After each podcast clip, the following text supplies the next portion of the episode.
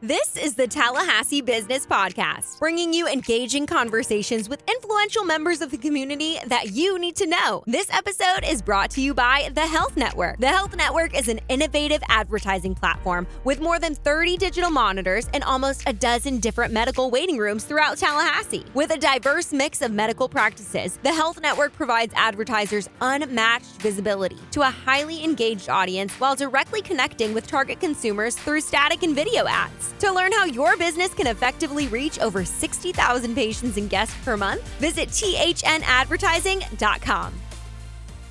Well, hello, everybody. This is Sue Dick with the Tallahassee Chamber of Commerce. Very excited today to be with Kendra Light, um, current chamber member and CEO of Precision Building and Renovation. Kendra, thanks for coming in.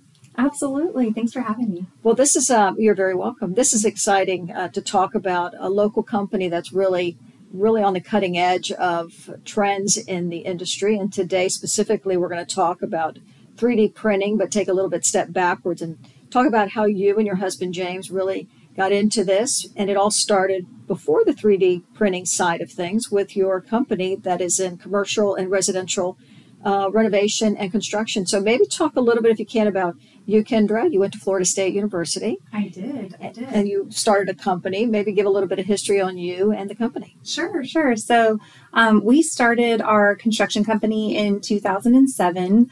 Um, which turned out to be a great time to start a construction company in this country. Um, so we went ahead and decided to jump in and get that going. Um, my passion has always been community development and and really education and housing.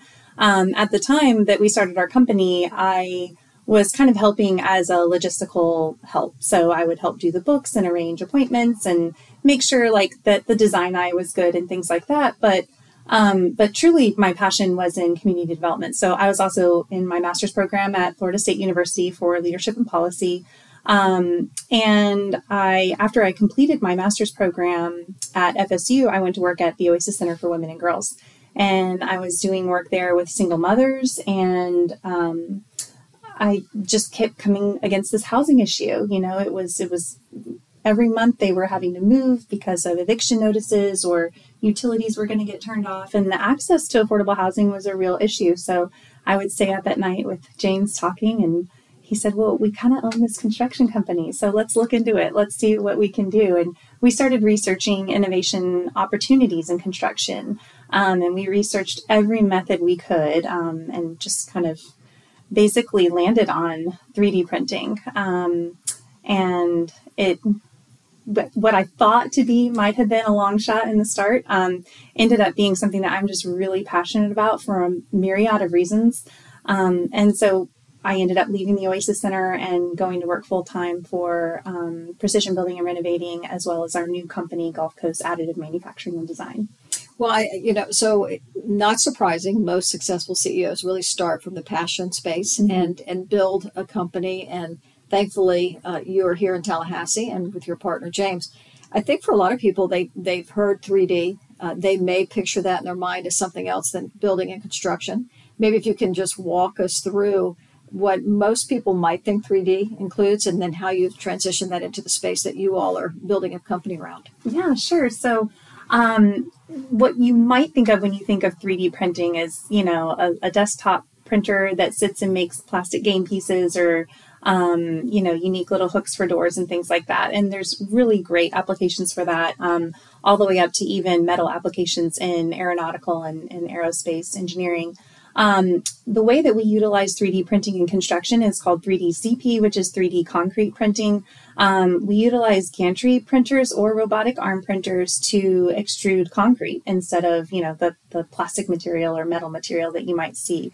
Um, we do that on a large scale. Um, so, for example, um, a traditional slab will be poured on a build site, and then we print the exterior and interior walls layer by layer. Um, we add in our electrical and plumbing within those, and we have all of the engineering specifications and requirements done, and and we create a house with 3D printers. So it's it's a really really innovative and exciting technology.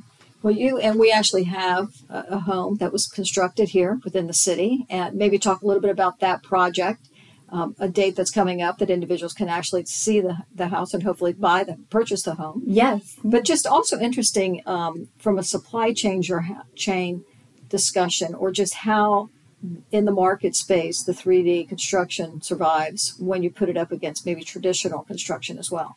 Right. So um, really, when you compare the two, uh, the benefits are just exponential. So, um, 3D printers often operate with um, two to four people on their job site.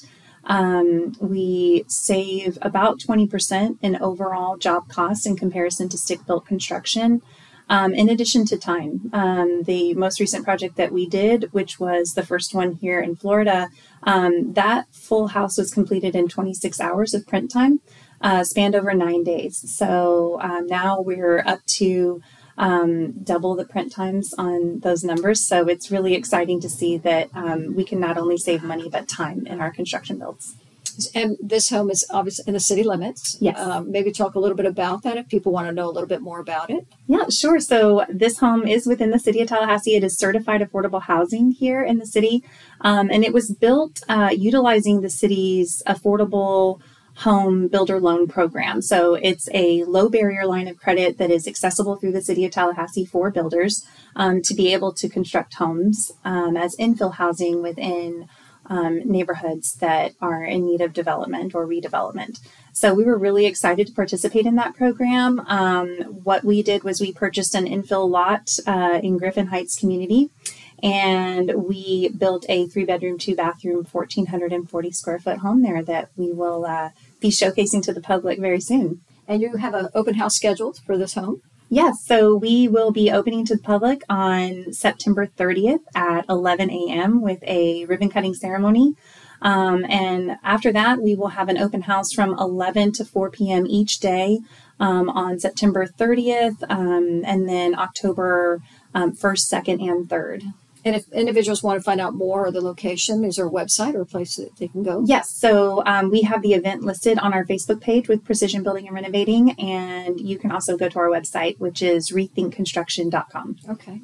Do you have other projects slated for within the city limits? I also want to ask you about some of your uh, um, outer lying areas, your coastal properties. Do you have any other projects currently slated? To be? Uh, so currently for the city, we do not have any other projects slated. There is uh, one project that is um, possibly coming to the area in Tallahassee uh, in 2023, and I'll be really excited to make announcements about that when I'm able to.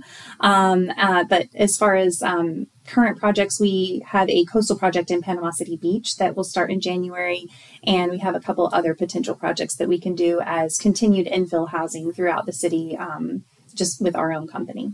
Well, we've been really impressed with not only the projects you're working on, but the partnerships and the collaboration you're trying to do with our universities within the research space. Maybe talk a little bit about that uh, because there's so much opportunity. And, and as a chamber, we really want to try and promote the partnership and the opportunities with not only Florida State University, but FAMU, obviously, as well. So maybe let us know where you are on those discussions. Yeah, so we are actually working with a couple of um, global uh, print companies out of Europe to ascertain what exactly they're looking for in terms of talent um, and being able to work with the universities to create those degree programs, or not even just create, but to um, improve upon existing degree programs that they already have so that they can be utilized within the 3D printing and construction community.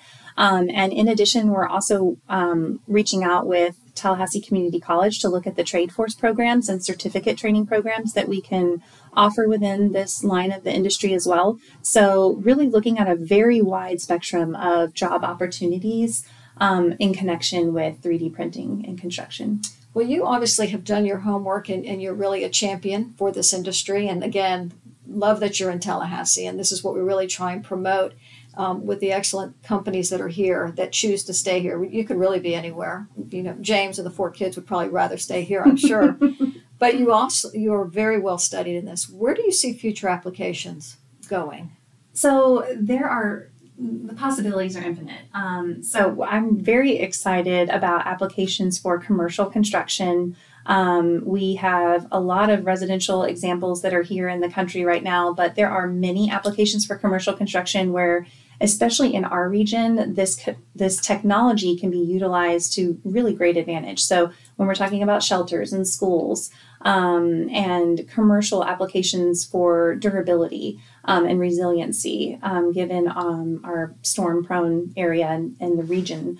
Um, other applications that I'm really excited about include everything from seawalls to infrastructure. So we're talking, you know, you can print um, sewer pipes as well as um, park benches, bus stops, retaining walls, sound walls, sea walls. Um, there's a project that's going in in New Zealand that is a coral reef reconstruction. So they're actually printing with a bioactive uh, print material that produces or helps to uh, produce coral reefs. So there's some really, really innovative things coming out. And um, on the material sciences side, too, we are looking into uh, geopolymers and hempcrete and a couple of other products that are really environmentally friendly. Um, and that's actually James's expertise. He's he's uh, he's really taking the ball and running with it on the industrial sciences side. So it's really it's neat to see him geek out over the the different material comp- components that are out there. Well, and I think it's safe to say this all really did start from your passion for affordable housing. And thank you for your service. You're on our Chamber's Affordable Housing Work Group. Mm-hmm. And, and I know that'll stay near and dear to your heart um, with all the years that you've put into this. Maybe as we uh, wrap up here, um, what would you like the, the message to be to our listeners, just uh, whether they're business owners or within the community, with regards to not only your company, but what you would hope for for the for our community moving forward in this yeah, space. Absolutely. So, you know, as you said, my passion for this technology comes from um, a, a, real desire to see affordable housing more accessible in our community and across the nation. And I would really encourage our business owners to um, look at how they might connect with this industry. So you might be in banking, but there's some really great opportunities to connect with um, loan, op- you know, loan or sorry, the provision of capital for um, for not only projects but the growth of the industry for research and development. Um, insurance industries need to look into the underwriting processes for these new homes because we could likely save a lot in insurance dollars because of the durability of the construction project. Um, and liability insurance. You know, our workers on our job sites are not exposed to nearly as many dangers. Um, so we really need to reinvent the wheel. And that's why we say rethink construction because there's a lot of avenues and verticals in this industry that, that could take a look at for more innovative and efficient models of um, strategic implementation. Well, Kendra, thanks for your leadership, um, both to you and James, on building this company and, and really looking towards the future. Thank you for being a chamber member. Uh, if anybody wants to get in touch with you, what's the best way they can reach you again? Um, so they can go to our website, which is rethinkconstruction.com. Kendra, thanks so much. And thank you.